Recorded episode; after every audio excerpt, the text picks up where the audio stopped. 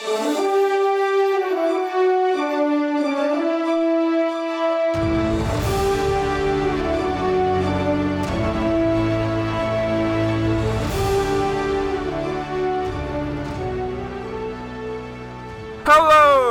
and welcome back to Archives of Fabella Daily, the podcast letting the dogs out in a magical world.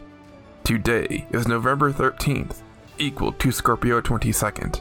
Books are available on Amazon. Please rate and review the podcast on iTunes or wherever you listen to your podcasts. And hit that subscribe button for more great stories right in your feed. November 13th, 1956 is the date the Supreme Court of the United States declares Alabama laws requiring segregated buses illegal, thus ending the Montgomery bus boycott. But in the magical wonderland of Fabella, a dog became a war hero. I'm Dylan Foley, and this is Archives of Fabella.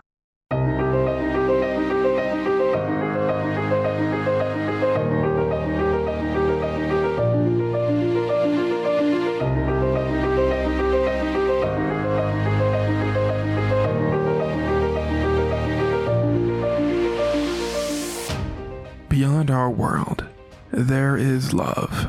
Beyond our world, there is war. Beyond our world, there is life. Beyond our world, there is Fabella. Scorpio 22nd, 5956 FY Fabella year, equal to November 13th, 1956 AD Earth year. It's the resurgence age of Fabella, a period of world war following years of the magical world under the harsh rule of a dark empire. The lush rainforest environment of Aflar, Fabella's South America, is inching toward liberation. One young fawn rebel soldier for the Electra insurgency is Angeline Charbonneau, a lieutenant with the 24th Electra Squadron. The Second Continental War was like no other war. It is the first war that females like Angeline are deployed to the front lines. The Aflar rainforest is hot and very humid. It rains almost every day. But for Angeline and her fellow troops, the hardships of war are eased by the arrival of an unlikely and adorable new recruit, a stray Barghest pup. The Barghest dog is a breed of domestic wolf with red eyes and horns. They are commonly bred as guard dogs for homes and livestock. As one of the first canines to be trained by people, Barghests were working dogs who followed nomadic tribes, protecting caravans in exchange for food. Their background makes Barghests highly protective of their masters, and they are often mistaken for being aggressive because they react harshly to people they find untrustworthy.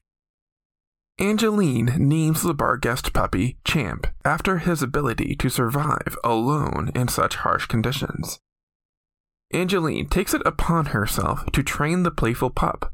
Champ accompanies Angeline on many of her dangerous flights over enemy lines. The dog even gets his own custom made Air Corps vest, and Air Force officers all call him Private Champ around the base.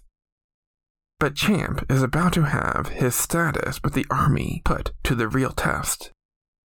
Insurgent forces wish to spy on Bloodborne Imperial radio messages. Angeline and her squadron have been charged with the assignment of hacking into the Imperial wireless communications. To do this, they must run a cable beneath the runway of an Imperial Air Force base to the enemy communications center. It is crucial that this cable gets through, but Angeline and her team can't find a way to run the cable without leaving them dangerously exposed. It's then that one of them has a brilliant idea, and key to the plan is to use Champ.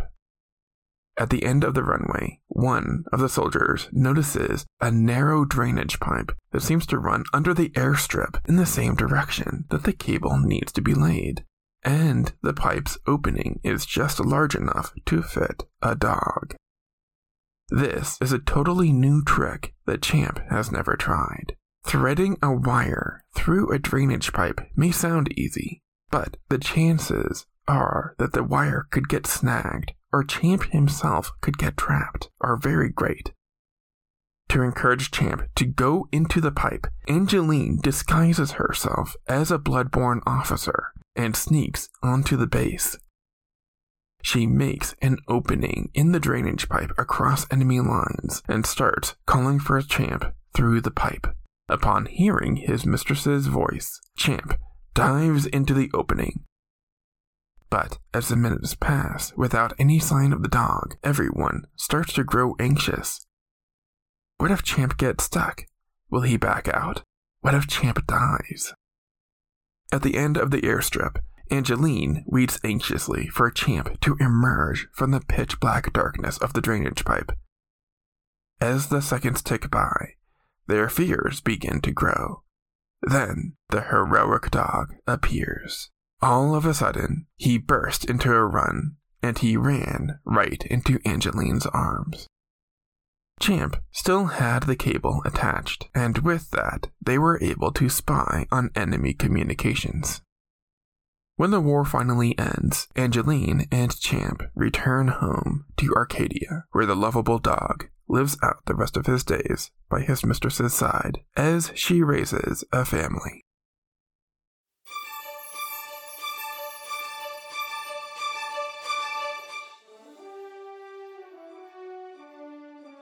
That's going to do it for us today.